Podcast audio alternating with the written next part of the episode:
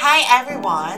I'm Jean P. and this is Rewind, a throwback podcast. Hi everyone! So welcome dito sa ating ano, sa ating Saturday Wine Night Habit. Charot! Ang ano, Rewind, a throwback podcast. So actually, sinabi ko sa inyo, binanggit ko sa inyo na recorded na lahat ng ano, thirteen episodes, but you know, I decided na medyo mag-bump off muna. Nag-bump off ako ng ibang episode kasi parang feeling ko ito yung best na episode na susundan noong ating youth-oriented show theme, ep- youth-oriented shows themed na episode. Kasi ito ang ano, no, I believe ito ang ina ng youth-oriented shows. Ito ang nag-start talaga, itong show na to. At syempre yun ay walang iba, kundi ang ating Saturday afternoon habit na T G I S or Thank God It's Sabado, diba? Kaya naman syempre, in-invite ko sa aking podcast ang na makasama, na makasama natin magkikwentuhan at mag-rewind to the past with a sip of wine ay ang dalawa ko naging friends talaga. Ito ano, yung friendship namin talagang mag-root from T G I S. As in, T G I S ang naging mitya ng aming pagkakaibigan, believe it or not. Yung, di ba, kumbaga yung iba, parang friends na kayo, tapos naging close lang kayo kasi meron kayong common denominator. Ito hindi. Doon talaga nagsimula yung aming friendship. So, ayaw nila magpatawag ng pangalan nila kahit sabi ko, go na. Kasi, nababanggit ko naman sila kapag ka nagla-live sa amin ang mga T G I S cast. Pero, ewan ko, for some reason, dito sa podcast ko, ayaw nilang magpakilala. So, sige, iba na lang i-introduce ko sa kanila. Pero for sure sa mga fan, anong tawag dito sa mga fans ng T G, malamang kilala na itong mga to, lalo na yung isa. Kasi siya yung ano, charot. Okay, o simulan na muna natin sa ano, sa aking ate from somewhere along the way. Somewhere along the way. Somewhere down the road. Somewhere out there. Si Ate Brooks. Itago natin siya sa pangalang Brooks. Hi, Ate Brooks. Hi, Jess. Hello, how are you? Thank Ewan you for sa'yo, inviting ayaw, me. Ayaw mong magpapangalan, pero sige na, kasi sige na. Well, kung napanood nila yung last na live stream mo, nilaglag mo ako. So kung alam nila kung sino yung nilaglag mo, kilala na nila ako. But anyway, uh-huh. for this purpose, ako si Brooke Solina. Hey everyone!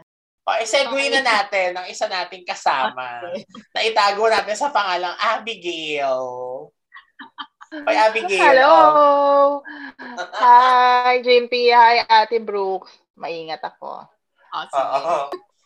Hindi, somewhere along the way, I'm sure, malalaglag at mababanggit natin. Siguro nga. Tunay na pangalan, pero kebs na. At least, hindi yung, at least hindi yung face. Okay lang yun. Oo. Basta lang ang revelation ng face lock. Okay. Kasi naman. Oh, but anyway, hindi kasi totoo yun, di ba, na talagang ang T G I S ang maging ano talaga, kung paano nabuo ang ating friendship. Pero mamaya na natin yan ikikwento sa kanila. Ang magandang ikwento muna, kung paano at kailan kayo naging or nag-start maging fan na T G I S. So, just for the information of everyone listening right now or kung saan, kung kailan man kayo nakikinig, actually, magkakaiba kami ng age groups. Hindi na namin masyadong ip- papaalam sa inyo kung mga ilang taon na kami, ha. Hindi nyo naman na yung kailangan. Basta lang. Oo. Basta lang, ang kailangan lang ninyong malaman. Kasi ang isa rin dito, bukod sa isha-share namin yung friendship namin sa inyo, eh, kung paano, kung saang level kami or yung mga levels ng pagiging fans ng P G. Kasi meron mga legit talaga, di ba? Yung as in edad nila Angel noon or someone na medyo ano, parang kumaga a little older sa kanila. Pero naging ano, habit din yun. Meron naman yung mga parang median lang, yung mga pwedeng after na ng T G pinanganak or ano, pero hindi ganun kalayo. Yung parang kumbaga may naabutan kayo pero hindi nyo man nasimulan. Meron naman din yung mga after, mga later na, as in like after na silang naging fans. Kumbaga na ipalabas na, tapos napanood na lang sa replay or napanood sa T-Gen, yung sequel, di ba ganun. So, unahin na natin si Ate Brooks kasi I believe siya ang ano talaga, legit sa aming tatlo, okay, na as in talagang naging fan siya from day one. Yes, uh, totoo. Yeah. So day one, not this, hindi ko matandaan kung napanood ko yung talagang unang episode, but I think I did. But then the thing is, fan na ako ni Angel De Leon kasi sikat na siya noon, di ba? sa lahat uh-huh. ng T G I S. Oo, sa lahat ng T G I S cast, siya yung pinakasikat. So napapanood ko na siya sa mga Over the Bacod, I think. Tapos uh-huh. sa Channel two and Channel seven, lagi ko na siya napapanood. So then, um, saka nung time na yon, okay, reveal ko na, nagtatrabaho na ako, so meron na akong datuong. So pwede na ako mag-fangirling to the max. Hindi na ah. dependent on allowance. So anyway, at saka wala na akong kalaban sa T V kasi yung family ko is most of them nasa abroad na. So pagdating ng T V, alam mo sa household natin noon back in the nineties, one household, one T V. Eh wala na yung aking mga kaagaw na mga kapatid. So aking-aking ang Saturday afternoon. So one time nanonood ako, and I think merong advertisement ng T G I S. So yon, sabi ko, check ko nga ito, nandito si Angelo. Eh, cute na cute ako sa kanya. And then dun pa lang, first show na napanood ko, I'm not sure if it was the first episode or second na, pero nung una ko palang napanood, talagang natuwa na ako, as in. So, and then pagdating ko ng office, nagtatrabaho na kasi ako, naghahanap ako ng kakwentuhan. Wala. So talagang hindi kagaya ngayon, pwede na ka nang makipagkwentuhan sa iba, diba?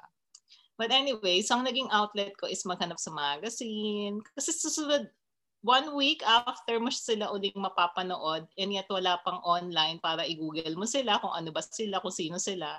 So first episode, hindi ko, wala kang idea kung sino si Bobby Andrews. Pero syempre, ang nag-stand out na among the guys sa akin, si Bobby Andrews talaga agad. Kasi iba talaga din yung dating ni Bobby Andrews. Eh sa first mga few episodes, hindi pa sila ni Angelo, diba? Pero at the beginning pa lang, nag-hope na ako, sana sila yung ma-i-pair. Kasi parang kahit friends lang sila at the beginning, parang may dating na sila.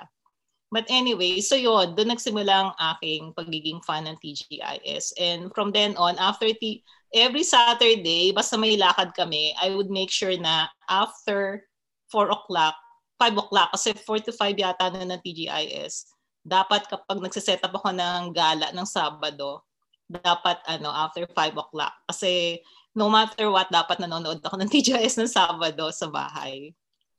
Ganun.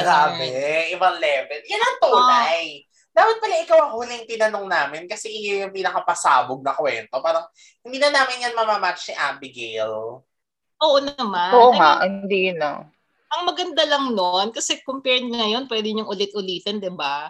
Sa amin hindi unless na lang na i-record mo which is an I think kagaya nung iba na i-record nila pero ay sa akin yata hindi ko sila na i-record. So talagang mag mag magre-rely ka na lang sa memory kung ano yung nung napanood mo. Unlike ngayon pag gusto mo uli siyang makita, pwede mo uling replay, right?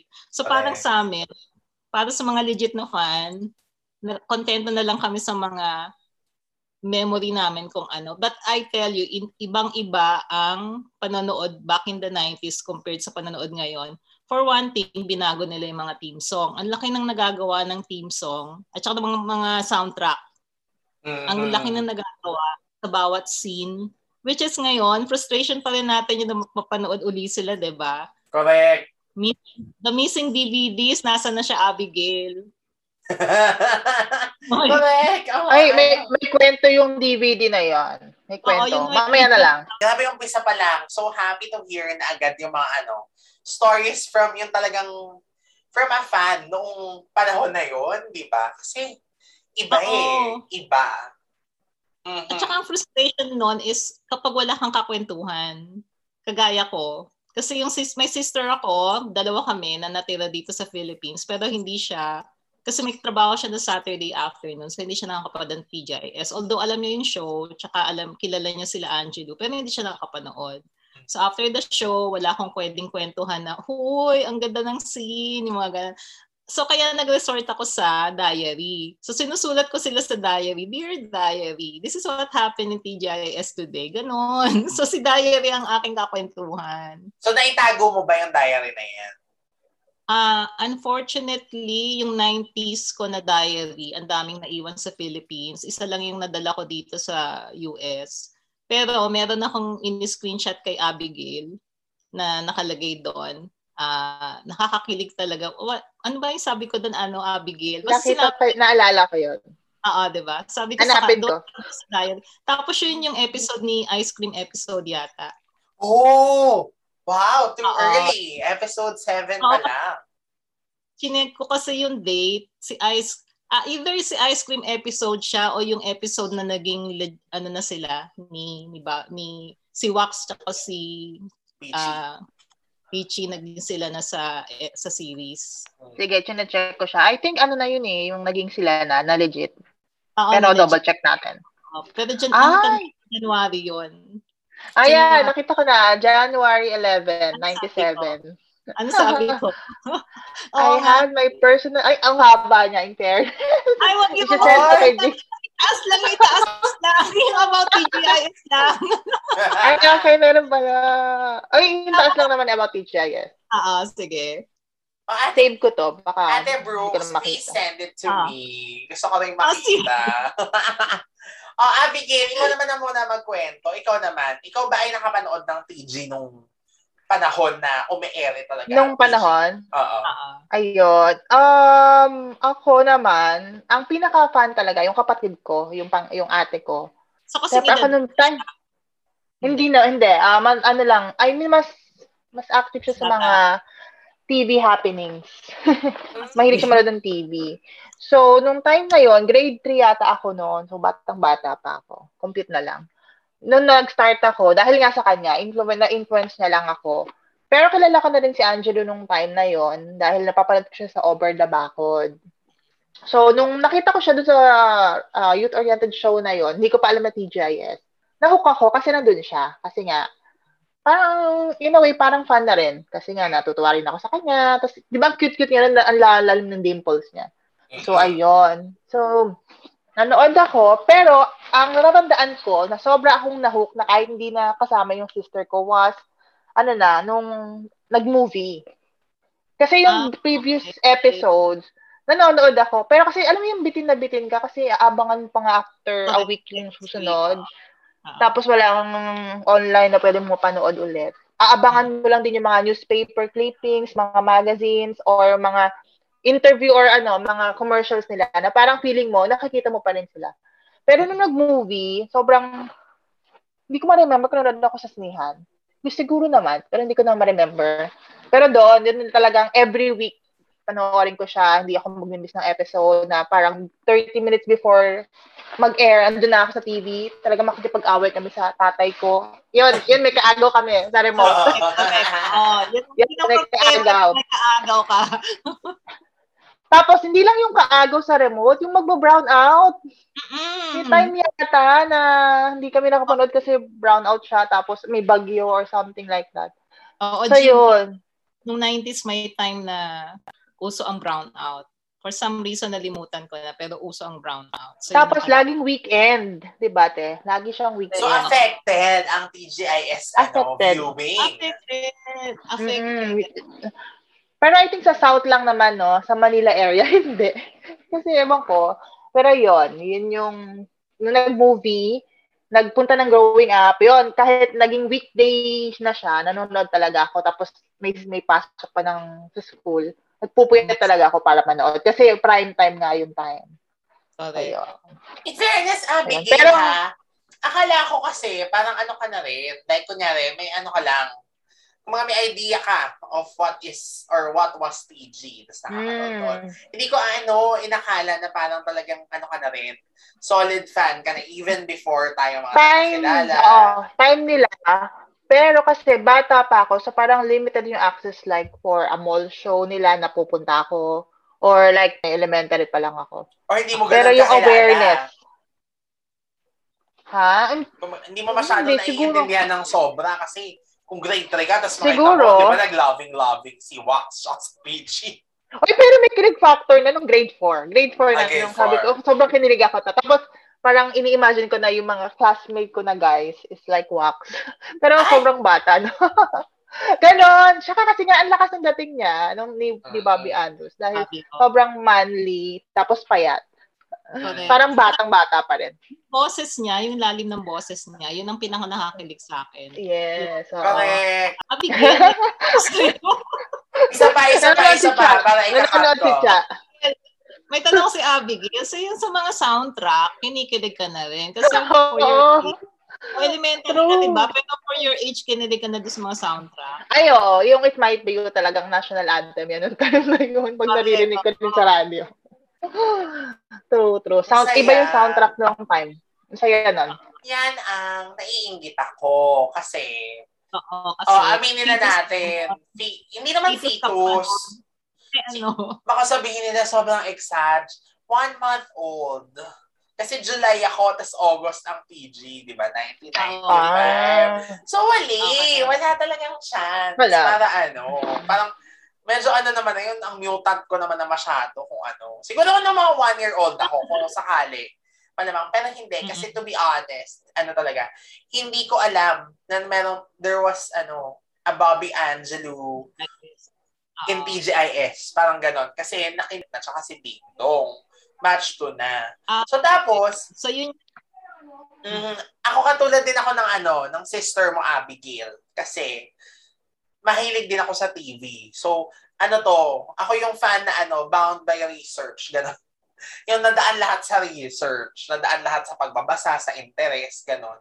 Tapos parang sabi ko, pero kasi, ever since, ako ay fan na ng youth-oriented shows. Well, in the previous episode of Rewind, you will know that. So, ano talaga, doon na nagsimula sa batch na ng T G, sa J M A, saka sa Click. Tapos, syempre, nung nagbabasa-basa ko, uy, parang T G I S pala ang ano, talagang nagsimula ng lahat. Original. So, yung original. So, yun na, doon ako nag-search, search. Tapos, nagkataon naman na parang year two thousand eight, alam niya, merong nag-upload niyan sa YouTube. Hindi ko lang alam kung sino at hindi ko lang alam kung ano nangyari. YouTube, tsaka, I think pati Multiply yata, nag-upload sila mm-hmm. ng time na yun. Dadating tayo dyan sa Multiply. Pero yung yung two thousand eight talaga, sa YouTube ko yung nakikita. Pati Ikaw na Sana ni Bobby tsaka ni Angela. Eh, nung time na yon alam ko ni Ikaw na Sana kasi two thousand seven ako naging ano eh. two thousand seven yung talaga na-addict ako sa ano, Ikaw na Sana at Honey My Love So Sweet na back-to-back na pinakalabas sa P B O. So, eh, syempre, alam naman natin, ang pinagmulan pareho nung dalawang shows na yun ay from T G I S talaga, diba? So, ganon. Kaya, talo ako na curious. Pero yung parang feeling ko yung hype talaga na talaga naging legit-legit na fan na ako. Mga bandang twenty twelve. Yan na. Ah. Uh-uh. Dahil true. Sa, what, anong T-Gen? Even ano before T-Gen. Kasi parang, ah, okay. Nagsasearch-search ako, tapos kilala ko na yung mga characters nila, ganyan. Yung ang dami ko nang nababasa. Kasi in fairness, sa Pinoy Exchange, alam naman natin yan sa P E X. Oh, okay. Nandyan lahat. True, Pinoy Exchange. Grabe. So, alam mo yun, medyo nagkaroon ako ng idea na nagsashare ng fans ng, ng kanilang mga storya, ganyan. Sila, Pancakes pa yata yung pangalan based pala yun kay Pancake at Cookie, di ba? Basta yun yung mga, ano, yun yung mga sa P E X. Tapos, yun nga, hanggang sa dumating na yung T-Gen. So, ang happy, di ba? Pero, nung pinalabas kasi yung T-Gen, may idea na ako eh, na alam ko na na naghiwalay sila sa Growing Up, ganyan. Tapos, yun okay. nga, hanggang sa na-discover ko yung nag-upload sa Multiply, eh, busi itong Multiply, di ba? Biglang magsara. So, damay ang ano, nakakainis. Hindi siya minura nga eh, nakakabuisit kasi hindi siya minura. Ang nangyari sa Multiply, nag-down na yung site, di ba? Parang nag-reformat na sila into something else. Tapos ka... walang warning. Oo. Parang ang warning, parang a week before mag-shutdown yung Multiply. Or less than, oo. Parang ganun. Tas, so, hindi ko na na-download at hindi ko na alam kung paano i-download. So, yun talaga yung malungkot ako. Pero, alam nyo, buti na lang yung mga napanood kong episodes nun. Yung mga listings pa yung gamit, yung original soundtrack. So, so ang ginagawa ko, hinahanap ko sa YouTube, sinasearch ko lahat ng lyrics. So, syempre, alam ko na in my view. Tapos kaya ako naging gusto yung mga ganyan. Tapos, I love you with. Ano, ano yung isa? Saka ni Jennifer Love You With na. Oo, oh, Jennifer Love song. You With, mga No Ordinary Love, mga yes. Don't Throw It All Away, Our Love, Our Love. Yung mga ganon. So, yun na, nakaka-happy. Tapos buti na lang meron nga nag-upload. Tsaka basta noong twenty thirteen, kausuhan din yan. Di ba yan na yung mga, may nag, yan na yung may kwentong D V D. Tapos hindi nakarating sa akin. Tapos kung ano-ano na rin ang mga nangyari. O wag na nating anuhin yun, yung mga seasons na yun. So, yun, na nagsimula ang ating ano, pagiging mga fans ng T G I S. And in fairness naman, nakwento na rin natin oh, kahit pa paano, kung paano, or bakit tayo naging ano, di ba? Fan talaga. So, Uh, may share oh. ako kasi nung po in that time yung kung paano yung format ng T G I S walang ganon uh, just like ang um, well first napaka very youth oriented niya the closest na pwede siyang i-compare is nung magkaroon ng bagets d- during the eighties Pero movie Which is lang. movie naman kasi yun. Oo, movie, movie siya. Tapos hindi siya nag-transcend sa T V show na youth-oriented. So, so sa, sa, sa era ko, yun lang ang pinaka-youth-oriented namin, which is a movie. Kaya nung nangyari yung T G I S, parang nagkaguluhang lahat kasi, ha? Walang bidang adult. Ang, tapos mga, siya ko sa teenager. But then sabi ko, mukhang hindi naman siya teenager, so pwede na. But anyway, other than that, so yung setting nila na sa pangmayaman sila. Kasi during that time, ang mga mga um, high-end ng mga villages is yung Ayala Alabang, mga um, Forbes Park, mga Valle Verde. So during that time, yung mga setting na ganon, ano siya, um, malaking attraction sa viewer. Kasi sino ba lagi nakakapasok sa Ayala Alabang, diba? Pero dun sa, sa T G I S, yung mga villages nila, ang sarap tignan. So villages pa lang, parang nakakapasok ka sa bahay ng mga mayayaman. Kasi ganun, except for Kiko, diba? Siya lang walang medyo, puro may mga kaya. And then, isa pa, diba? So, tapos ano, um, isa pang nag-selling point sa akin is yung yung opening ng T G I S, especially nung nag-ano na sila, Sunshine. Grabe, yun palang sold na sa akin yun eh. Ang ganda-ganda nga nun, no? Nung ano, crossword oh, puzzle na O B B. Oo, oh, yung crossword puzzle, grabe. Grabe mm-hmm. siya. Walang tatalo sa akin doon. Para siyang pwedeng i-compare uh, sa Friends dito, which is during that time, yun din ang pinakasikat dito sa U S. Mm, ang dami nga nagsasabi, no, na talagang T G I S yung ano, Philippine ano, kumbaga yung parang Pinoy version ng Friends. I mean, true. Pinoy, Pinoy naman, version. Doon pa lang sa font ng T G I S, di ba? Tsaka lang oh, Friends. Oo. Oh. Oo. Correct me, I'm wrong, parang sinabi din yata na isa din sa mga inspiration nila, Sir, Direct Mark. Nila Direct Mark. Oo, direct, nila Direct Mark tsaka ni, ano, ni Kit, ang Friends, kasi nga fan din sila ng Friends, kaya sa nagkaroon sila ng idea to create T G I S. Oo. Kaya, ay ayan, o tayo, ating Brooks, ano tayo ng mga, oh. ng Friends na rin, na ano tayo, nako. Hindi ko alam din eh. Depende yan. Nako, hindi pwede. Gagawa natin ng panay yan. Okay, o ito na. Siyempre, I'm sure meron kayong mga favorite na ano. Often muna tayo sa characters. I'm sure given naman ako sa ranking yan, meron kang ultimate favorite. Tapos pantay-pantay na lahat. Ganon. Parang ganon. Kaya para mas safe, pantay-pantay na lahat, ultimate, which is obviously, ayan na, si Angelo, tsaka si, si Bobby. Hindi ko papalagpasin kapag may eksena sila. Pero kapag halimbawa mga sina ng iba, patay-patay na sila. Pwedeng kapag naiihi ako, okay, fine, magsa-C R muna ako kasi wala pa naman si Peachy and Wax. Parang main talaga. Ako rin for me, Peachy and Wax. Oo, Peachy and Wax talaga. Grabe. As in, basta nag- hindi natin sa sarili na magkasama sila. Kunyari separate scene, kunyari girls lang. Basta na doon si Peachy, dapat papanoorin. Tapos ma-mention si Wax. Sobrang may kilig factor na kahit ma-mention lang. Kung nandun si Wax, lalo na. Kahit siya. Wow. Tapos, tapos kapag papanoorin mo pa, talagang papakinggan mo kung ano yung sinasabi ni Wax. Kasi usually may mga banat siya na talagang tatatak sa'yo. So, I could, hindi na ako, hindi ko na maalala kung ano yung iba, pero talagang ano, pag siya na yung nag-dialogue, talagang maaalala mo. Pero, meron ka bang character na parang, aside from, parang ah, gano'n, oo, gano'n na lang. Hmm. Among sa first batch, or kahit anong batch siya, sino ba? Abigail, ikaw muna, wala akong maisip eh. Ako Maabil ano, na. Si Kiko, si Red. Okay, okay. Sa bagay. Kasi yung funny side niya, tapos, kasi di ba siya yung hindi naman, kumbaga, mayaman sa cast. Siya yung mm-hmm. naging bridge para ma-reach yung ibang level ng ano, ng, mm-hmm. ano, sa society. Parang gano'n. Society. Saka, ano eh, andun yung, andun yung Jologs part na nakakatuwa, na hindi corny. Oo. So, yun. Saka dahil mm-hmm. best friend siya ni Wax. So, gano'n. Well, yeah. Uh-huh. Pero yan, red si Red. Ako, ad, ano. Sino sa'yo, Jim? Ako, si ano ko, ito very recent ko na lang na medyo na ano. Gusto ko si Rain. Parang feeling ko underrated niya. Rain from ano ha, sa batch one na Rain ha. Yung batch two kasi na Rain. Si Shara? Si Shara, oh. Yung batch two kasi na version ni Rain, hindi ko na masyadong type kasi. Sino? Meron? Meron pala. Eh, si si Shara pa rin, pero kasi di ba naiwan ah, sa yung batch two. Um, match one. Uh, hindi ko nataitan na yung character niya nung sa batch to. Kasi basta meron dong ano, merong plot doon na na-inlove siya sa professor or sa teacher niya. Ano? Oo, naalala ko yun. Medyo annoying yung plot. So parang hindi hindi siya nakaka-Rain. Parang, basta parang na, ano, naiba yung character ni Rain doon sa batch two. Pero sa batch one, nung nasa batch one si Rain, gustong-gusto ko siya. Kasi parang, kasi siya yung medyo ano doon yung hindi masyadong makabasag pinggan. Tapos ang cute-cute ng relationship nila ng mom niya. Parang feeling ko kasi ganun din kami. Tapos gusto ko siya kasi art, pa-artist, yung ganyan. Yung, yung nagpe-painting sa ano, sa yate. Ay, nagpe-paint, nagdo-drawing. Kaya di ba, doon sa movie, nahanap sila dahil doon sa painting, dahil doon sa sketch ni, ni Rain. Tapos gusto-gusto ko yung pagka-hip ng mom niya. Tapos parang siya din, cool lang. Tapos, mm-hmm. yung, lalo na yung naging, ano na, yung naging tambayan na yung bahay nila.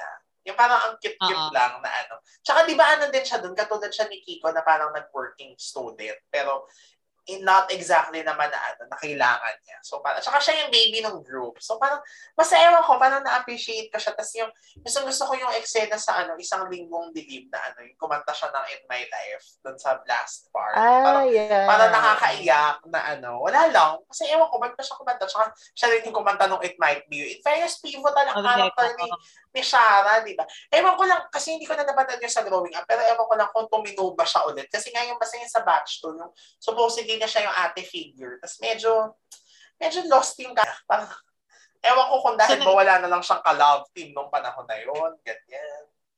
So, naiba na talaga siya sa batch two? Si parang nag-iba yung personality niya. Yun nawala yung pagka- Parang pinamature siya. Pinamature siya sa two since siya na yung ate. Oo. Ginabang Pero yun nga, na. Hindi nakaka-ate yung ano, yung obsession niya dun sa teacher niya. Na ano, dahil crush niya. Tapos parang nakakita siya ng chance na magkakaroon sila ng na magkaka-developan sila. Pero nag-hope siya. Wala naman uh, pala. Hope niya. Yung pala may girlfriend yata yung teacher niya na yun. Diba? Tapos yun. Kaya, pero gusto ko pa rin si Rain. As in, siya talaga yung naging ano ko, favorite ko aside kay Peachy at Wax. At saka gusto ko rin si Christina. Kasi parang siya yung model model eh. Yung model girl. Parang gano'n. Siya yung ano, siya yung ilo-look up mo. Siya yung, kasi matalino, valedictorian, masipag. Pero uh-huh. kapag ka ano rin, eh, konting kire rin. Gano'n. Dahil kay me. Oo, naughty rin siya, naughty rin. Di ba lumayas-layas pa siya? Gano'n. Si Mitch, mahal ko si Rika in real life, pero hindi ko masyadong like si Mitch. Kasi, ako din. Hindi, eh, kung sa character-wise, hindi ko. Oo. Pero although cute siya ha, kasi gusto, gusto ko yung ang favorite eksena ko sa movie yung ano eh, yung umalis siya na naka-pajamas, di ba? Yung naka-ano pa siya, naka-slippers pa siya, tapos pinagpingin. Oo. Medyo relate ako doon sa pagtakas-takas niya kasi pamatakas din ako dati. Pero, yun lang. Parang yun lang yung nag-resonate sa akin. Pero parang parang walang masyadong ganap si Mitch. Parang ano lang. Except dun sa, no, ah, Dominic and Kiko episode. Diba? Parang ganun. Vicky, may naisip ka na ba? Ah, uh, meron akong ano, um, hindi naman nasasabi, hindi directly sagot sa tanong mo, pero um, pwede, uh, hindi ako masyado nakarelate. Yung character ni, ni Jopay, ni Jomai, Jomai. Mm, J M. Uh, si J M. Si Wani. Oo. So parang, uh, significant siya dahil siya yung triangle ni, marami siyang triangle, di ba? Oo. Oh, pero parang ano, parang kulang sa akin yung development ng character niya. Na sana, ewan ko, parang para sa akin, okay, fine. Kung may forward, kung may fast forward na noon, kagaya ngayon, pwedeng, okay, kapag siya yung eksena, wala nang masyadong ganap, forward. Hindi mo so, napapanood. Oh, hindi ko ah, panoorin. So, nabore ka sa kanya. Oo, nabore ako na parang pwede pa sanang i-develop considering na ang dami niyang naging kalab triangle. Pero parang laging bitin. I mean, hindi nagtatranscend correct, na... Correct, Oo, oo. Na maganda na sana yung role eh, pero hindi na-develop siya. Mm-hmm. So, tapos lang out of the blue, love na love niya si Angelo and then biglang nag-back out siya dahil may dumating na ibang babae, di ba? Si Rain. Si Rain, yung dumating na ibang girl. Yeah. Let's start from the beginning. So sila ni, ni Angelo. Si Mitch muna. Dumating si Mitch. Sila, nag, pumunta kay Mitch. Tapos nung sila ni Mitch, nakita na naman niya si Angel, si, si Peachy. Naging sila si na naman ni Peachy. Tapos nung sila na ni Peachy, nung kasada na naman siya kay Peachy, dumating naman si Rain. Tama ba? Oo. After, oh, so, out, uh, what happened? Ano, biglang gumising siya. Ang gusto niya na si Rain, hindi na si Peachy. Alam mo yun? So, parang, naka, ano, parang, diba? Even after, hmm. ano, even before matapos yung batch one, yung, yung character ni Kate Fernandez. Ay, oo. Oh, oh, diba? Oh, yun na yung naging... Doon ako medyo naloka na parang, oh, akala ko si Rain lang. Last week lang. Parang, oo, si Rain lang. Bakit biglang may bago? Oo, bakit biglang may bago? So, yun. So, sana naging isang mas maganda yung development ng character. Oh, pero maganda ang family unit sana ni J M. Ako gusto ko yung family story. Siya yung may pinaka... Oo, malalim. Malalim yung... Siya yung may pinakamalalim na family unit eh. Kasi di ba yung parents niya hiwalay? Tapos hindi niya alam na sila pala yung second family. Second family, oo. Tapos na may mga kapatid siya. Hindi niya alam. Tapos nag-reach out siya sa mga kapatid niya, ganyan. Actually, yan yung gusto kong part kay J M. Pero oo nga, kung yung within the barkada and kung mga love stories, medyo sabaw nga. Nasabawan ako talaga ng si Rain. Tapos biglang naging si Kate Fernandez. Nag-iiba, ano? Nag-going up, may don ako siya. Na biglang naging lead sa Ikaw. Ay, oo. Oh. Sino ba kuya? Sino ba talaga oh. kuya? Siguro okay. ta, ano, shout out to Direct Mark and uh, Miss Kate. Ano ba talaga? Sira. Ay, pero...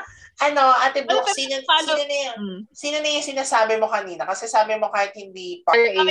Ang daldal nyo eh. So, sige, pag naalala ko, kung sino okay. yung kahit hindi siya T G I S, kahit hindi siya first batch, yun. Uh, uh, uh, si Dingdong. Uh, si Dingdong yung character naman ni Dingdong.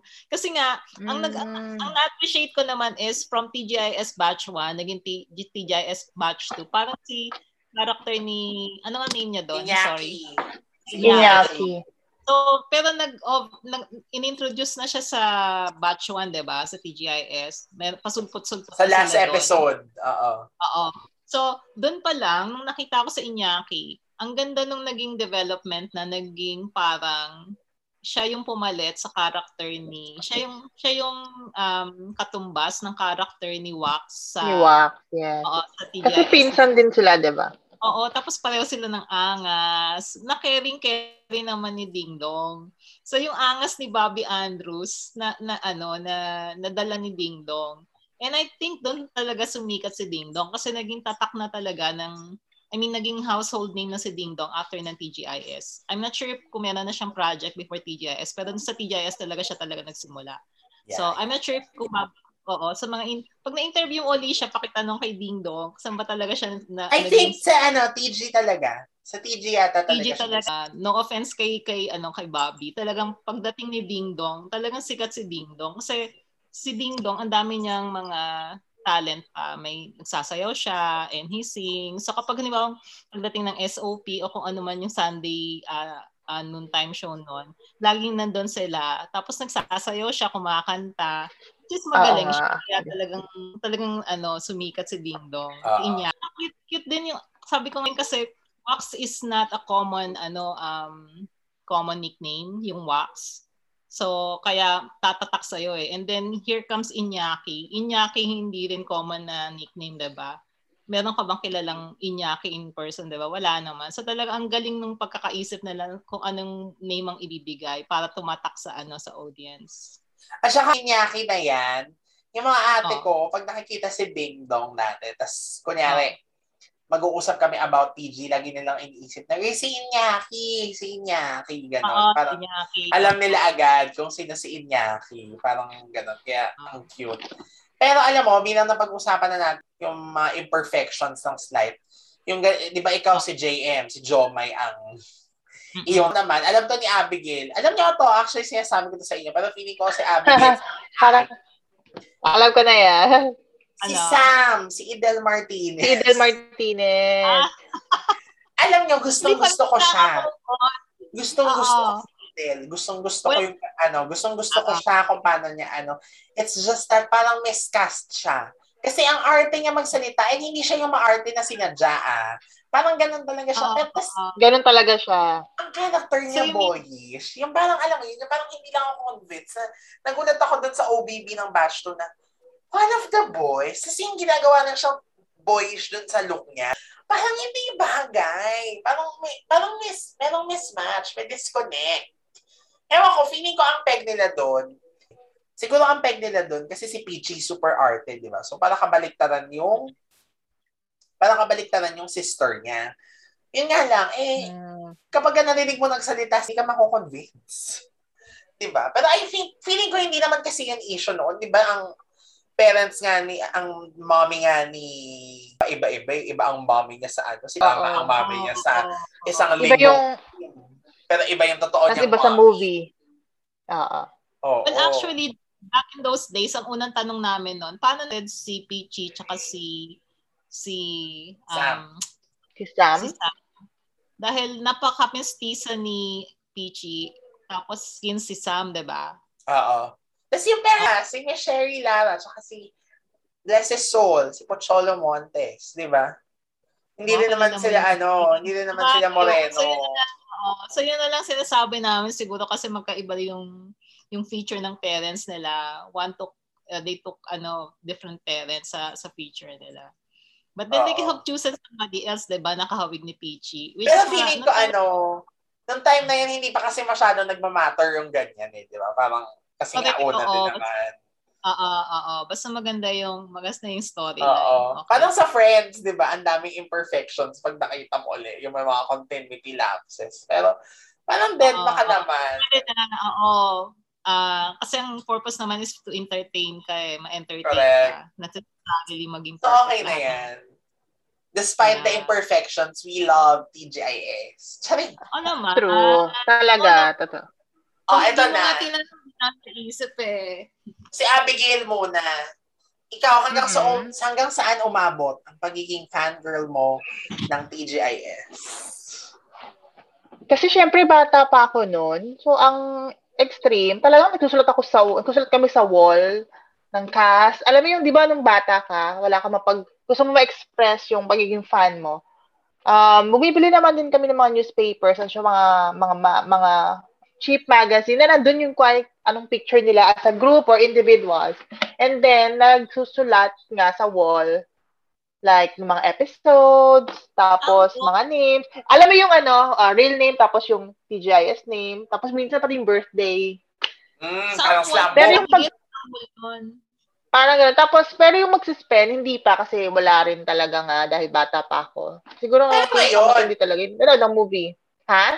Ngayon, ano ka na, may capacity ka na at capable to stand, to do anything. Ay, ano?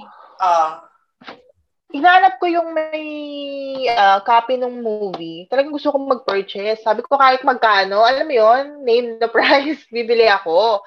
Kaso wala na, hindi ko na makontakt nga yung magbebenta. Or existing pa ba yung D V Ds? Tapos, nag ano, ang ginagawa ko late nung ngayon, na able na nga, nag-message ako to anyone, talagang spend ako ng time, nag-comment ako, nag-message ako isa-isa yung sa Pinoy Exchange, may nakita akong email, in-email ko yung tao, tinanong ko kung may copy pa siya, ganyan, tapos kung nasan siya, talaga nag-reach out ako para may makuha akong copy, or mayroon akong malaman pa na, kasi gusto ko talaga mapanood. And then, um, as much as possible, dahil pa nga ako ni Angelo, yun, magpapadala ng something, tapos naman naging friends na rin ako in a way. Tapos nagpa-follow kung saan mga pwedeng i-follow. Tapos ah. nanonood ulit. As in, dinownload ko lahat ng episodes ulit na cleared copy sa YouTube. Dinownload ko siya nasa phone ko and nasa external. Para alam mo yun, anytime. Tapos may Google Drive pa. Para anytime na this, ah. mapapanood ko siya. Ah. So, naka-inulit yeah, ka na. R I P, R I P replay button. Sobrang ilang beses ko inulit. Pagka ano, wow. pag stress ako, yun yung pampawala ng stress ko. Yan sa pampawala ng stress. Manonood ako talaga. And then, yun, nakakakuha ko pa na nag-fan. Pero piling ko yung talagang nagko-comment ako dati sa G M A, sa Viva, nag-send ako ng email. Di ba may mga uh, default yeah. email? Uh-huh. Nag-email ako talaga. Ano, type is, ano, ilang email yung ginawa ko for that. Para lang iba-iba yung username. Never kang sinagot sa email? Never, never. Isang sumagot, merong ano, parang Netflix siya na subscription na nire-reach out doon nila ang Viva. Kasi may mga Viva movies doon sa time na yon. Tapos, hindi na nila nakuha yung ano, yung rights. So, sabi daw nung Viva, wala sa nila. Out. Yes, sobra. Sobra nag-reach out ako. Hindi, I mean yung Netflix. Ay, yung ano, yung, hindi siya Netflix eh. Nalimutan ko yung yung app na yun. Baka so, iFlix or sila, Hook? Hindi eh. Before iFlix and Hook pa. So, tinry daw talaga nila. From uh, Sweden yata yung app. Oh. So, ewan ko ha. Pero meron akong ano, meron akong messages nila na they tried nga na mag-reach out at saka kinontak nila yung someone from Viva pero natagalan yung reply in the end. Eh malamang nasa G M A ang rights kasi sila ang nakapag-distribute ngayon eh. Sila ang nakapag-pare-score. Wow.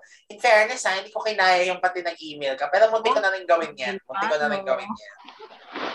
Noon dati, munti ko na rin gawin yan pero hindi ko lang pinush. Parang nawala... Question to Abigail, kung halimbawa mm. na during my time na, kasi di ba maraming fan na talagang sinusundan pa nila si Angel tsaka si Bobby sa mga shooting, nagjo-join ng fan club. Ay, si, so, feeling ko hahabol ako. At kaya, kung kaya ko. Oo.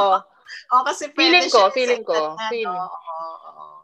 So, kung, lalo na kung ang location nila within sa area namin, ay pupuntahan okay, ko talaga. Okay. Hindi ako magpapamiss ng opportunity. Hindi ako rin may chance. Nung una inisip ko baka wala eh kasi bilang secluded ako at sheltered nung araw. Pero sabagay, sumali ako sa fan club ni Diego Loizaga tapos na-push naman ang mga ano, na-push naman ang mga get-togethers. Pero never ako pumunta sa set. Siguro yun lang. Baka yun ang hindi ko kayang i-bear yung pupunta ka ng set. Kasi siguro pag may kasama. I mean, kung kung tayong tatlo, nandun tayo sa time na yun. Siguro kung tayong tatlo.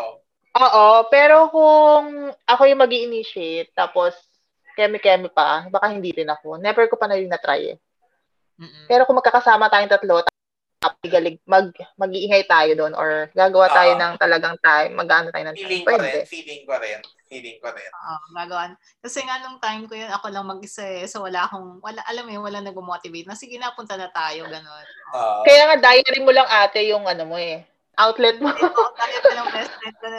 Kaya nga nakakatuwa to find out na marami sa mga kabatch ko ang um, ginawa yon.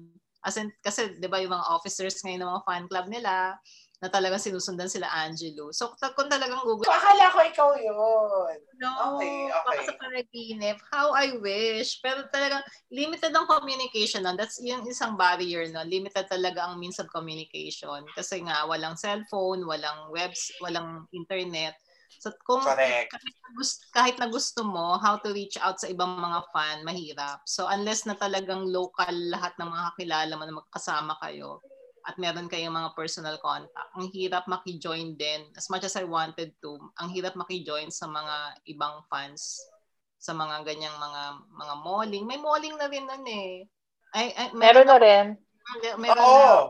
Meron na, diba? So, never um, ka rin nag-mall show? Hindi rin. For one thing, laging minsan natataon na um, workday siya. So, paano ka mag-join kung meron kang trabaho, diba? Eh, during that time, nagsisimula pa lang ako. So, na, nasa ano ako, early twenties ako. So, syempre, hindi mo sasacrifice yung trabaho mo dahil mas mahalaga sa yung kumita kaysa not that... Magpaka-fan. Correct, oo. So, kumita ka muna bago ka magpaka-fan. Pero unlike ngayon, pwede na, di ba? Oo, pwede nang sabay. Oo, pwede nang sabay. So, yun. Yun ang limitation noon. Basta But, ngayon online. Kaya mas madali. For the fan. So hanggang by, hanggang bili lang ako ng magazine and I think nakabili ako ng original version ng movie C D. Before D V D, B C D. Hindi ba V H S? Oo. So, pero lagi akong nasa video city noon na either V H S and I'm sure V C D ba. May V C D version. Ay, oo. Ako din. Uh-oh.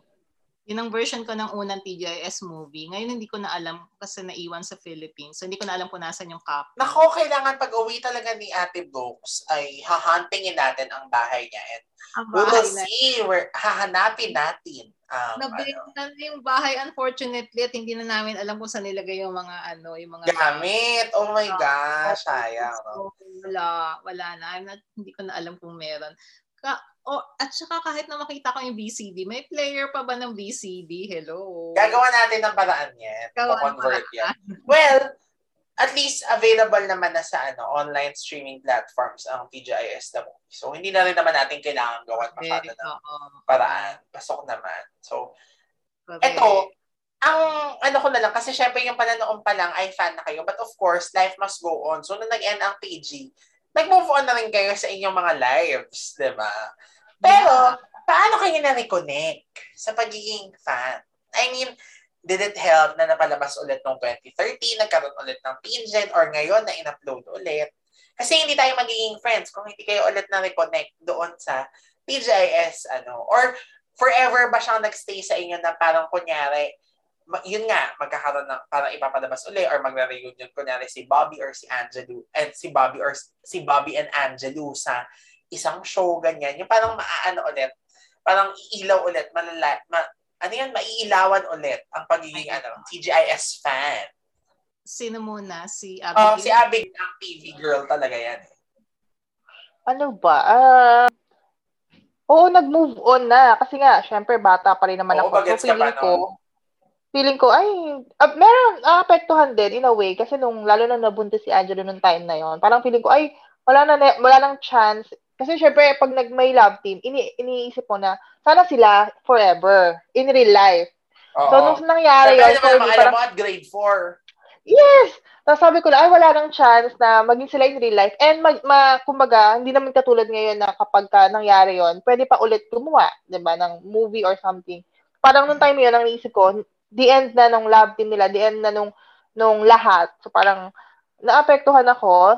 Pero nga, life goes on, nag-high school, parang bumalik lang ako nung ano na, sobrang tagal, nung nag-work na ako.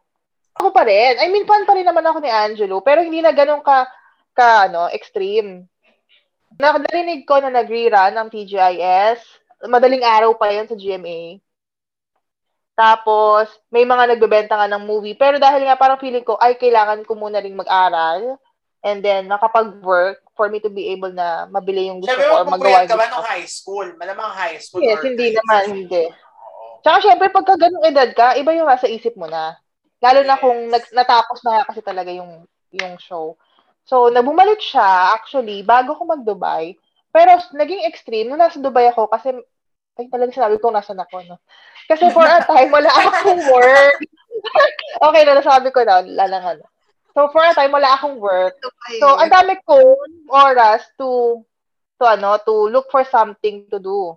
So, ang nangyari, one time, I'm, um, galing akong interview pa, tanda ko yun, na nanood, meron pa sa YouTube ng T G I S na movie na sobrang clear copy. Nanood ako. Tapos parang na-relieve na lang ulit. Ay, gusto ko ulit mapanood yung ibang movie nila Angelo and Bobby. Ah. Uh-huh. And then tapos, ginusto ko na magkaroon ng copy ng T G I S. Kaya ako naghanap ng way. Kaya ako nag, nag-message sa lahat ng network na merong source from a friend dun sa group. Doon ko nakilala yung mga bagets version na fan. Ah, okay. Hindi pa si Ate Brooks yun. Iba pa yun. So, ah, talaga, so yun, no, nakilala ko para makita ko, mamit ko si Angela in person nung umuwi ako ng Philippines. Hmm. Noong twenty sixteen. And then, after nun, hindi ko na tinigilan. Kasi sabi ko, ay, ang saya ng feeling. Parang feeling mo, bata ka pa rin. Time na, ah, oh, correct. Na, andun pa yung T G I S. Ah, pero, Pero alam mo naman na hindi na. Pero ang sarap lang pa, ang sarap lang mapili. Oh, ito. Mm-mm. Kamusta nung na-meet mo si Angelo for the first time? Ay, alam mo sobrang, kasi diba, yung kasama ko yung nahihiya for me. Kasi pag ikaw, una mong na-meet yung uh, ina-idol mo or yung artista na celebrity na gusto mo, di ba matahimik ka? Ako ang daldal ko. Kinukwento kasi na, inupuan nga rin naman kami. Ay, kantuhan kami, kukwento siya. Nagkukwento rin ako. Hindi ako nahihiya na parang... Sa Robinson's Galleria.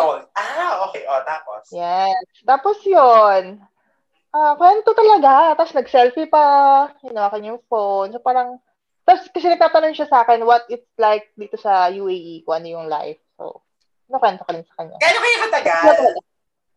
Siguro one hour. Ah. Katagal din. Yan. For me. So, yun. After nun, yun, ano na, hindi ka na, ano na, hindi ko na tinantanan, parang gano'n. Sobrang, uh, nag-message pa sa Facebook, sa Instagram, sobrang na- na-appreciate ko talaga siya in a way kasi sobrang bait niya. Tapos sabi ko, ang kulang na lang si Bobby Andrews. Kasi gusto ko talaga makita. Ay, hindi mo pa namin si Bob. Okay. Hindi pa. Okay. And syempre, kung buong cast, makita ko, ay, saya. Yung feeling ko, nandun ako sa elementary days ko, T G I S, nandun sila. Ang bagets ng elementary days. Ang bagets. Paano masasabi mo doon sa elementary days? Elementary days. Ikaw, Ate Brooks, never pa, no? Hindi mo ba sila na-meet? Or nakita in person? Muntik na. Ito nga. Ayan na. Okay, on. So, no, time na kasi yun, uh, I think nag-M B A ako sa Lasal during T G I S days. Meron Social, M B A, oh. Eagle ka. M B A, um, meron akong classmates uh, sa Lasal na taga Magnolia siya, uh, Magnolia Corporation, oh. Taga San Miguel. So all this time, alam ko may isa pa, ka, tatlo kami or apat, dalawa kami na talagang T G I S fan na every time na makikita kami, talaga wala kang pinag-usapan kundi T G I S. And then, nung ang nangyari is, um, so mag-ending na nga ang T G I S, nabuntis si Bob. And actually, unlike brothers, si ano nangyari? Wala, makikipagdaldalan lang yan. Anyway, ah. nung bun- nabuntis si Angelo, sabi ko, hmm, hindi pa naman sila kasal, pwede pa, diba? But then, nung, nung nag-leak na, na ikakasal na si Bobby Andrews or married na, talagang ano, gumuho, alam mo yun yung feeling mo na ay wala na, talagang gumuho na lahat ng pag-asa mo. And then nung nangyari yun, biglang kinuwento ng isang kaklase ko sa T G I S na yung sister pala ni Ann, ni Bobby, office mate niya sa, sa Magnolia. As in, sabi ko, ba't ngayon walang sinabi? Sabi niya, eh, sabi niya ganun, ano, hindi pa niya raw nakikita yung significant na as in talagang ka, ka-department niya yata or department na kakilala niya yung...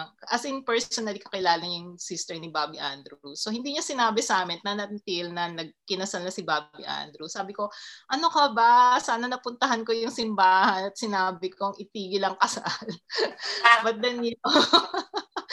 So, so may chance sana na makilala ko in person si Bobby Andrews but it never happened kasi nga itong kaibigan ko hindi sinabi sa amin. So, yun. So, ne- wala akong na-meet sa kanila in person to answer your question. Oo. Siyempre ako alam niyo na. Sa akin yun ang ultimate ano, moment oo, talaga naman. Nung nalaman ko na mag-guest sila sa show namin. twenty fifteen. Actually, ilang buwan pa lang ako sa... Hey, ako, live. Pan, ano, Ay, live. Pan, hindi pala live. Ano, ano, paano, ano? Fan ka na nila. Oo, okay. Fan na ako noon. Kasi two years after na yun eh. Tapos, ang P G na mute ka. Naririnig yung ano. Teka, imamute kita. Ayan. Ano yan? Simula nung naging fan ako ng twenty thirteen, hindi ko naman yung tinantanan. As in, talagang ano. So, noong twenty fifteen, na na-meet ko sila through my work, malaking bagay yun sa akin na parang ako yung napili na mag-host nga. Actually, it was my first ano, hosting stint. Meron akong minor na hosting stint na dalawa yata. Pero, so, hindi ko masyadong kinakount yun. Ito talaga yung first na major. So, parang, yun talaga yung unang-una. So, parang, oh my God, talaga ba, Angelo and Bobby? Oo. Tsaka, ilang taon ka lang, no? No! nineteen na... Na, twenty. Tama. Kasi, yeah. alam nyo kung, alam nyo what made it more special. It was oh. after my birthday, yung shoot. So, parang siyang ano siya.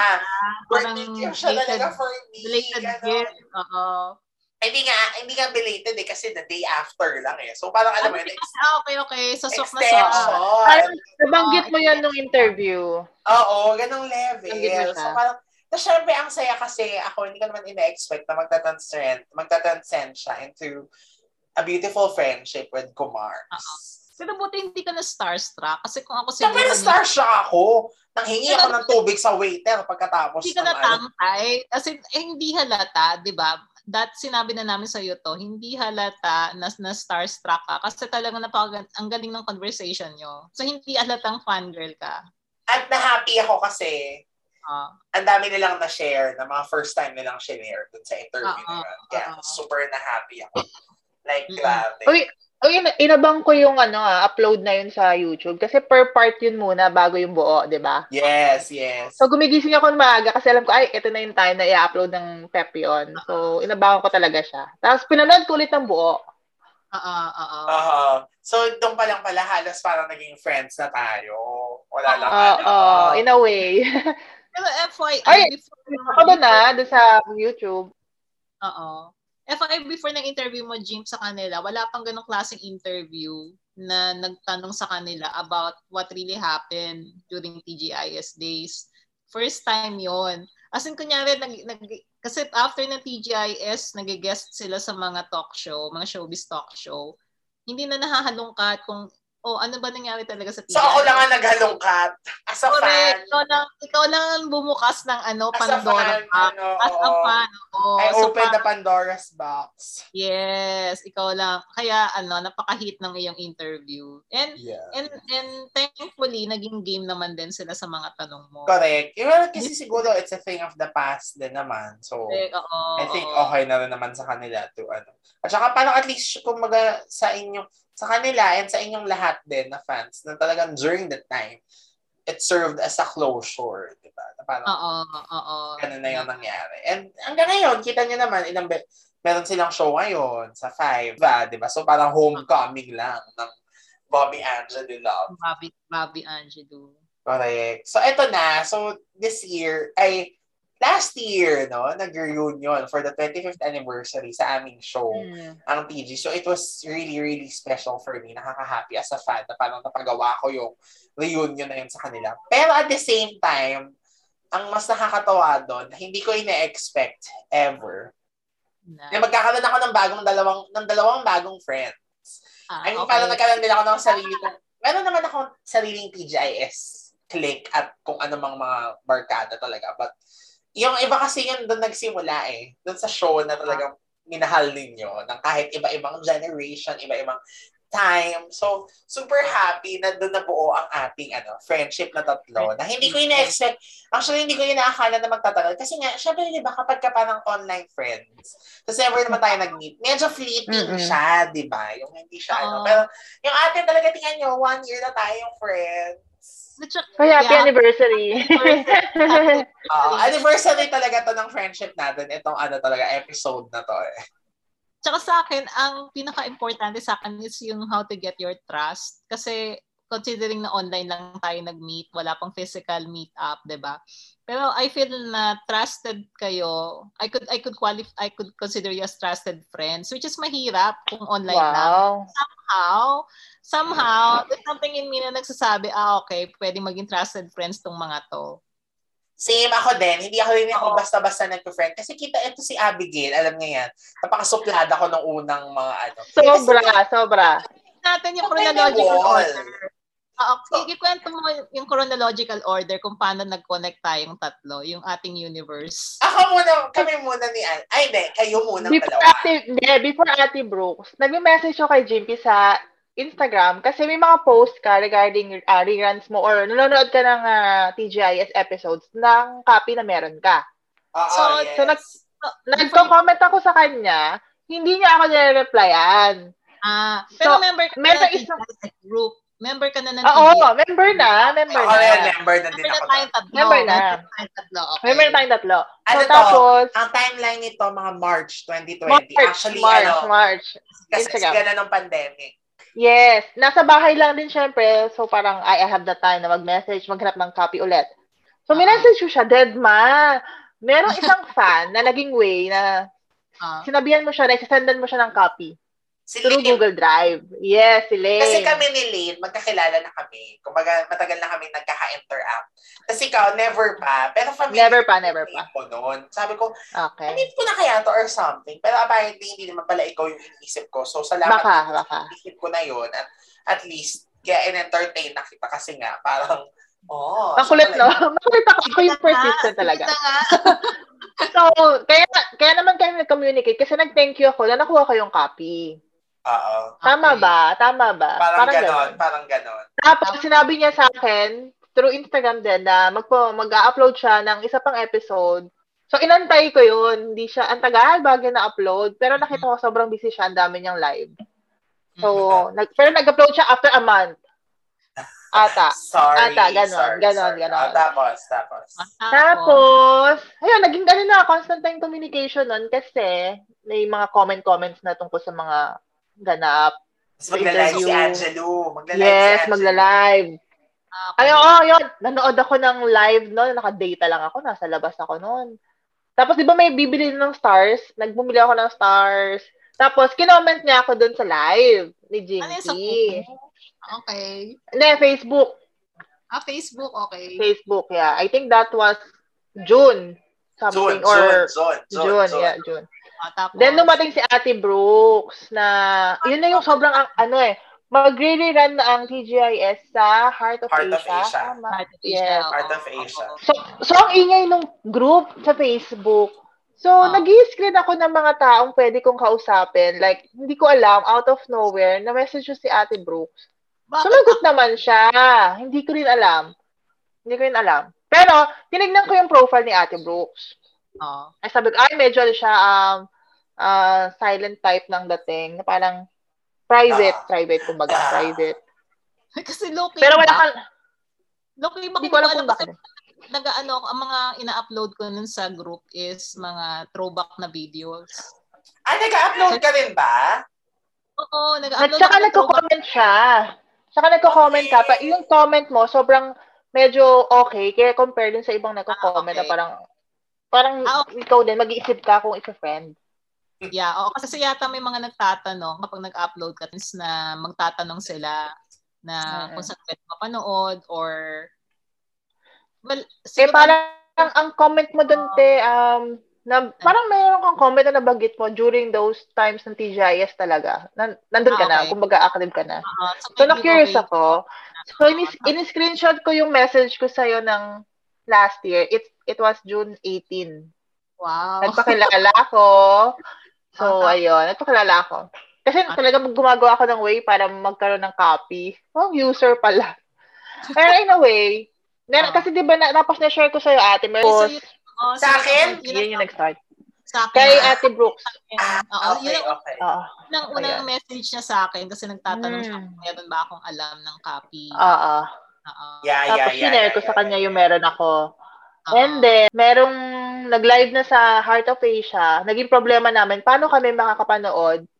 Diba, ate? Uh-huh. Ate, natatandaan mo yun? Oo. Uh-huh. Paano natin na-download, paano natin mapapanood? Merong isang fan din na nag-upload siya ng live. Dina-download namin. Or, uh-huh. binibigyan ko lang pang load yung tao. Ako na yung bahala. Kasi ako naman, patulog na. Patulog, so, yes. Oo. So, siya papuntang work. Ako naman patulog na. Pero ang, hanggat hindi nada-download, walang titigil sa aming dalawa. So, kapag halimbawa hindi pa nada-download at patulog na ako, siya naman na mag-take over. So, grabe yung time difference nun, no, te? Oo. Nag-start ako ng, ang, ng day, ikaw, pa-end na ng day. Pa-end naman ng day, oo. Hmm. Pero much better kesa sa Philippines kasi, ewan ko ba, pa tayong dalawa eh. Kesa yung somebody from the Philippines. So, yun. So, doon doon kami nag-start ni Cha. And then, out of the blue, biglang sabi niya, ate, meron akong papakilala sa'yo. Sabi ko, sino? Sabi niya, taga-pep dot P I. So, doon sa, nakilala na ako ni Abigail. Okay, o. Oh, okay, so, so, sabi ko, oy, baka pangalan pa lang, ano na, suplado na. Sabi niya, hindi, mabait to ate. Kaya, which is suplado niya, naman talaga sa simula. Ah, okay. Aminin mo, J P, suplado ko. Suplada ako because, yun nga, online. So, hindi ko alam. Wala akong, hindi ko alam kung paano ko, kung ano magiging expectations ko. Kasi nga, never naman ako naging, well, nakipag-friends naman ako minsan sa online. Pero, pag-boys. Shut up, pag-boys. Ah. Oh, so yun, sasabi niya, oh, sige, introduce ko kayo. Uh, initially yata sa I G kami in-introduce and then shinare na rin sa, uh-huh. ano, sa Messenger. So yun, so nung una, ano, sabi ko, paano ako, ako makikirelate sa kanya or makicommunicate? And then somehow, talagang bigla na lang naging komportable na rin yung communication namin ni Jean P. And the rest history. So napakagalang na bata pala. Nagpopopa yan nung una eh. Oo, ngayon hindi na. Kasi oo, close na tayo. Oo, hindi na. Oo. So, kasi sabi niya, pwede po, patulong lang po. Ano, alam niyo, nag-create na questions for the live, ay, for the for the reunion. Yun ang naging unang topic natin, di ba? Ayaw kasi may anniversary na nila. Maraming questions. Uh, so, contribution okay. ng questions. Oo, contribution ng questions. So, yun. Oo. Tapos biglang may mga nagpapadala na ng cookies sa akin, ng flowers kasi... Uh-huh. Kasi lumipat ako ng bahay. So, and a year later, we're here. So, So ko nang sabihin na I'm really, ano, I'm really, really thankful for the friendship. Like, ako din, ako tayo din. Tayo ganun ka-constant na nag-uusap at kahit hindi pa tayo nakikita in the flesh, ganito na tayo naging ka-comfortable sa isa't isa. Parang, ang saya-saya. It, ang saya talaga. And it shows na distance and age gap is not, are not barriers oh. to become oh, sa friendship. Correct. Time difference, correct, distance, naka-age gap, wala yun. So, patang... Oh, napatunay, napatunayan, napatunayan natin yan. Correct, uh-oh, yes. Right at this moment na ito, it's twelve forty-seven on... So, sa'yo, Ate V... Ay, so, sa'yo, Ate Brooks, at eleven forty-seven a.m. Ay, yes, lunch. Lunch time uh, si Ate Vicky. At sa'yo, Abigail. Ako ay nine, magna nine p.m. Oh my God, yes. So pa-bedtime mo na. I'm supposed to be yes. sleeping na. Nakakaloka. Hmm. Iba-iba na. Ikaw din, madaling araw na sa'yo. Oo, ang saya-saya. So, sobrang alam. Supposed to be sa trabaho. Ikat mo to. Supposed to be sa trabaho. Ako day off, so okay lang. Walang pasok pati bukas. So, super thankful na nagkaroon ako ng mga taong ganito. Na ako, hindi, lang, ako hindi lang generous sa ano material things, sa pag-appreciate, but you know, very generous din sa kanilang time, sa mga kwento nila sa life. Yung mga, syempre yung mga ibang hindi na namin pinagchikahan dito, no? Hmm. Yun. At nakakatawa ako to find sisters. T G I S yeah. sisters. Ang tawag namin sa sarili namin, mga kami ang tatlong bro. Tatlong bro, ha? And ang nakakatawa kasi sa atin, hindi tayo yung parang um kinokontrol natin yung friendship na oy dapat ganitong time pag hindi ka sumipot yes. or hindi ka nakita-kita deleted ka na sa group, walang gano'n. Uh-huh. Feeling ko rin naman kasi walang masyadong karapatan kasi nga bilang hindi naman tayo nagka-meet uh-huh. online plus matatanda na natin para umarte pa tayo. Oo, oh, pangbata lang yun. Uh-huh. Kailangan natin ng space din. Si so, Abigail uh-huh. kasi may sariling hugot talaga yan sa ganyan. Best experience nyo. Il- Oy, grabe, one month lang naman yun. One month, di ba? Nagparang down naman ako. Ibig sabihin na experience ka in real life sa mga taong ah, yeah. Diba? Yung kinokontrol yung friendship. Sila uh, na. Uh, uh, Marami ako ibang friend na pwede kong i-treasure. Ay. Ay. Ay. Oh. Ang hugot ko. Siguro, siguro one of the reason din kaya naging click tayo. Kasi yung maturity level. I mean, uh, si si Abigail is, for her age, is, of course, ang expectation is matured na talaga siya. But then for you, Dimpy, sa age mo, Um, mature ako dapat. Charot. Hindi, y- hindi ako ah, but ewan ko kay kay kay uh, Abigail. Pero for your age, mature ka sa akin kasi marami akong kakilala na uh, at your age hindi pa ganyan ng maturity. Talaga? Dapat so, ito na yung time na ano, 'di ba? Kaya ako ini-improve ko ang self ko because this is supposed to be the time that you know, we're kahit pa we are, uh, we are learning eh. Kumbaga we have learned and continue learn. We are con- Ano? We have already learned pero we still continue to learn. And at the same time, ginagamit na natin yung mga na-learn natin in the past. Correct. Oo. Kasi at your age, yung iba sa mga kagaya ni Abigail na mag, mag-E M I A paminsan-minsan, hindi lahat ang nakakaintindi if you're not mature enough. Correct. Oo. Totoo, totoo. After nito, tagal na naman natin hindi mag-uusap, for sure. Correct. O, yung huli nating Zoom was Christmas party. Oo. O, sama ba? O, Christmas party tayo ulit. Christmas party. Which was, naalala ko ang saya na, di ba? Kasi naglaro tayo ng... Oo, yung mga... Never have I... Ayun, mga... O, mag-iisip. Yun, sobrang alala. Iba kasi tinawag mo eh. Mali nga, mali. Considering na, ano, considering na ang last communication natin ng live was back in December of twenty twenty. Tapos, konting chat lang from time to time. And, yeah, and, and yet, here we are. Ganun pa rin tayo, ka-close, diba? Ano, wrap up. So, oh, gaano, ano, in short answers na lang, ha, para. Mm-mm. Gaano, naging, gaano kalaki ang naging effect ng T G I S sa mga buhay natin? Um, mag-start. Sige, ako na muna mauuna. From youngest to ano naman. To, Sige. To, to young. Youngest to young. Ako, Well, eh siguro isa ta sa mga ano talaga, kinaadi, anong tawag dito? Naging ano siya, manifestation or ebidensya kung gaano ko gaano ako naging ka-addict sa T V at kung ano-ano pa, because ina nga, one month old pa lang ako nung umerin yung T G I S, pero bakit ako na-obsess sa kanya? At ano ha, hindi lang just, not just because of the reruns, but even before na malaman natin na may posibilidad palang bumalik siya sa ere, even with all the parang, ano tawag dito? Pagbabago. Eh, ano na ako doon, di ba? Naging talagang very invested na ako. And super nakaka-happy kasi ang dami kong na-achieve. Ang daming na-fulfill for me, no? As a T G I S fan na na-interview ko sila, nakita ko sila ita flash, naging friend ko si Peachy, natuto kong kumain ng peach mango pie. So parang, kasama na yun ah, kasama talaga yun. Dati ayoko ng peach mango pie, pero nakita ko na si Peachy, ay favorite niya ang peach mango pie. Na ang peach mango pie dati ay sobrang laki, ngayon sobrang liit na.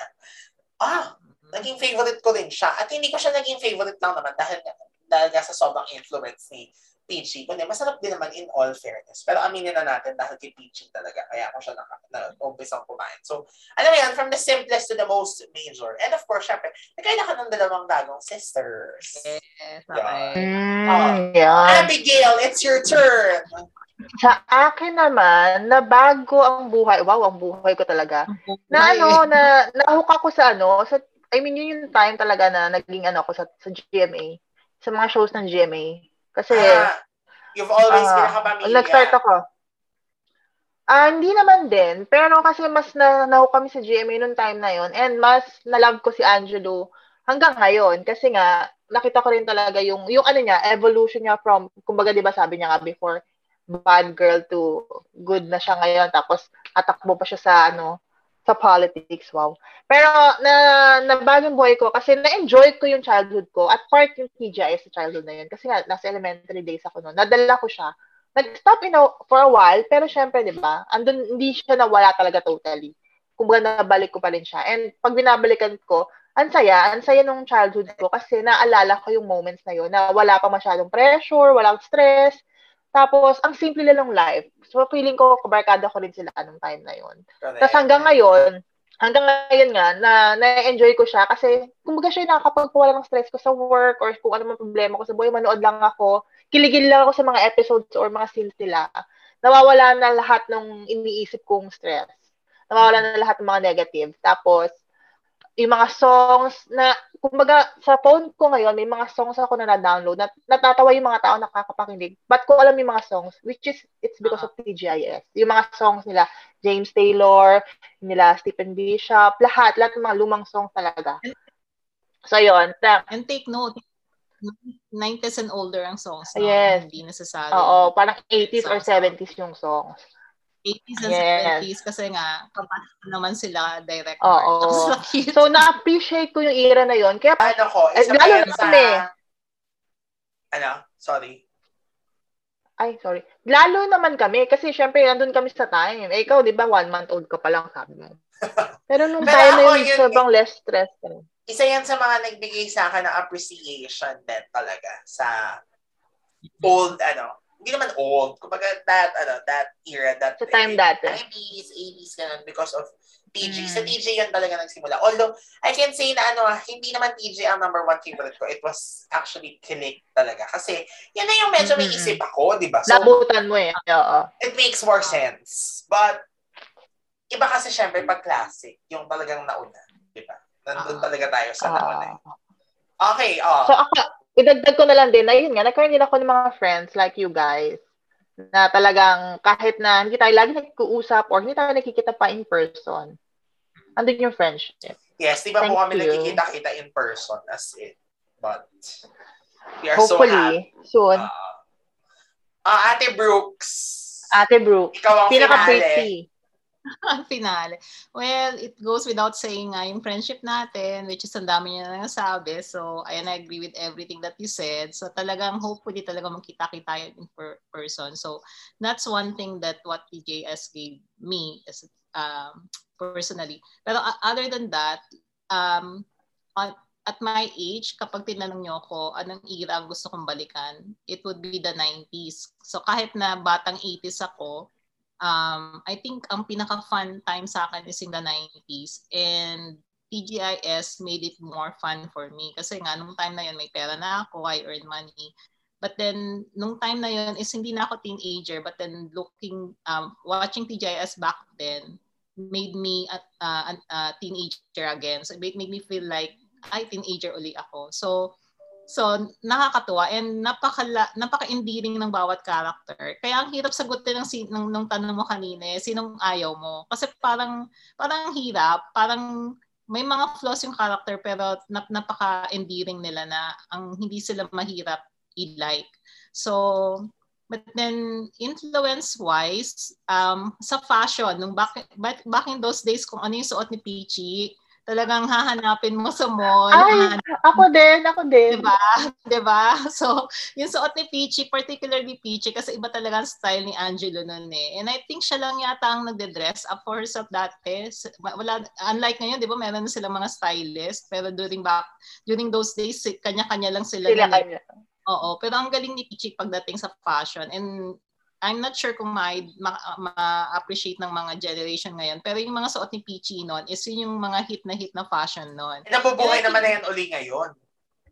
Correct. Oh, oh, na, oh. Kasi mukhang bumabalik na ngayon. So fashion-wise yun. And then, um, mas matanda ako sa inyo. So I've seen um, more love teams other than Peachy and Wax or Angelo and Bobby. But for me, sila lang talaga yung tumatak. So yung iba, naging fan ako. But then after a while, nag-wane na yung pagiging fangirl ko. But with, but with Peachy and Wax or Angelo and Bobby, nagstay siya. Kasi talagang uh, until maipanganak si Jean P., mag-grow up siya at makilala ko siya, andyan pa rin si T C, ano, si, si and Bobby, Bobby and, and, and Angelo, Peachy and Wax. And, and I think that love team would stay as the number one love team for me forever. So mm. may dumating man o mawala, sila pa rin yung number one. So hindi ako, and to think na hindi naman talaga ako, well, hindi naman talaga ako ganun ka talaga ka, ka let's say may... Um, dumating na love team, hindi talaga ako nagpa-fangirling except for them. So, never ako nag-join ng fan group, never ako nakipag-communicate sa ibang fan ng ibang love team other than T G I S. And it's a big risk kasi communication will uh, expose you sa risk ng, ng yeah. diba? Uh, at kunyari, um, sino ba to? Hindi mo nakila- nakikilala. Um, in person online na, lang eh, no? Oo, oo, oo. In person nga, hirap makipag, makipag, ano eh, makipagkaibigan, what more sa online. But then, you take risk. Ganun kahalaga ang T G I S act sa akin na I took risk na makipag-communicate sa mga ibang tao just to have fun um, reminiscing about T G I S. So, ganun sila ka-importante sa akin. And this is And it. Yan yun. Ito yun mismo, di ba? Yes. Oo. Ako. And no, no regrets. Same. Nako. Oo oh, naman. Nako din. Walang regret. Walang regret. Yeah. Ate Brooks sana, and... and uh, saan nang papakinggan ni Angela and Bobby to? Send natin. Send natin. Pero yun, Ate Brooks and ano, Abigail. Sobrang thank you for doing this for thank me and did. for T G I S. Of course. Yeah, for the love. Ako wala na ako for ibang naisip love. na ibang tao talaga who can, you know, siya, I'm sure meron dyan, somewhere out there, that who, who have the best memories, talagang who were the biggest of the fans. But, yes, mm, yes, yes. Iba kasi yung sa atin, kasi personal sa ating tatlo eh. Kumbaga merong yes, uh, connection sa atin. And at the same time, yeah, mm. learn from each other. So, thank you for this yeah. evening, for this wine night. At thank you.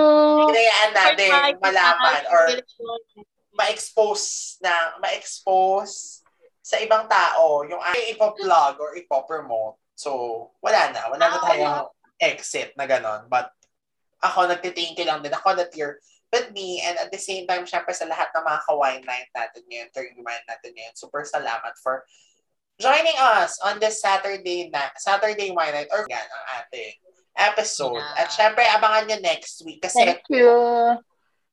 Kung this Saturday ay nag-T G I S tayo, next week naman, doon tayo sa ano, sa foreign counterpart. Wow, foreign counterpart talaga. Wow! Yeah. Wow! So, wow.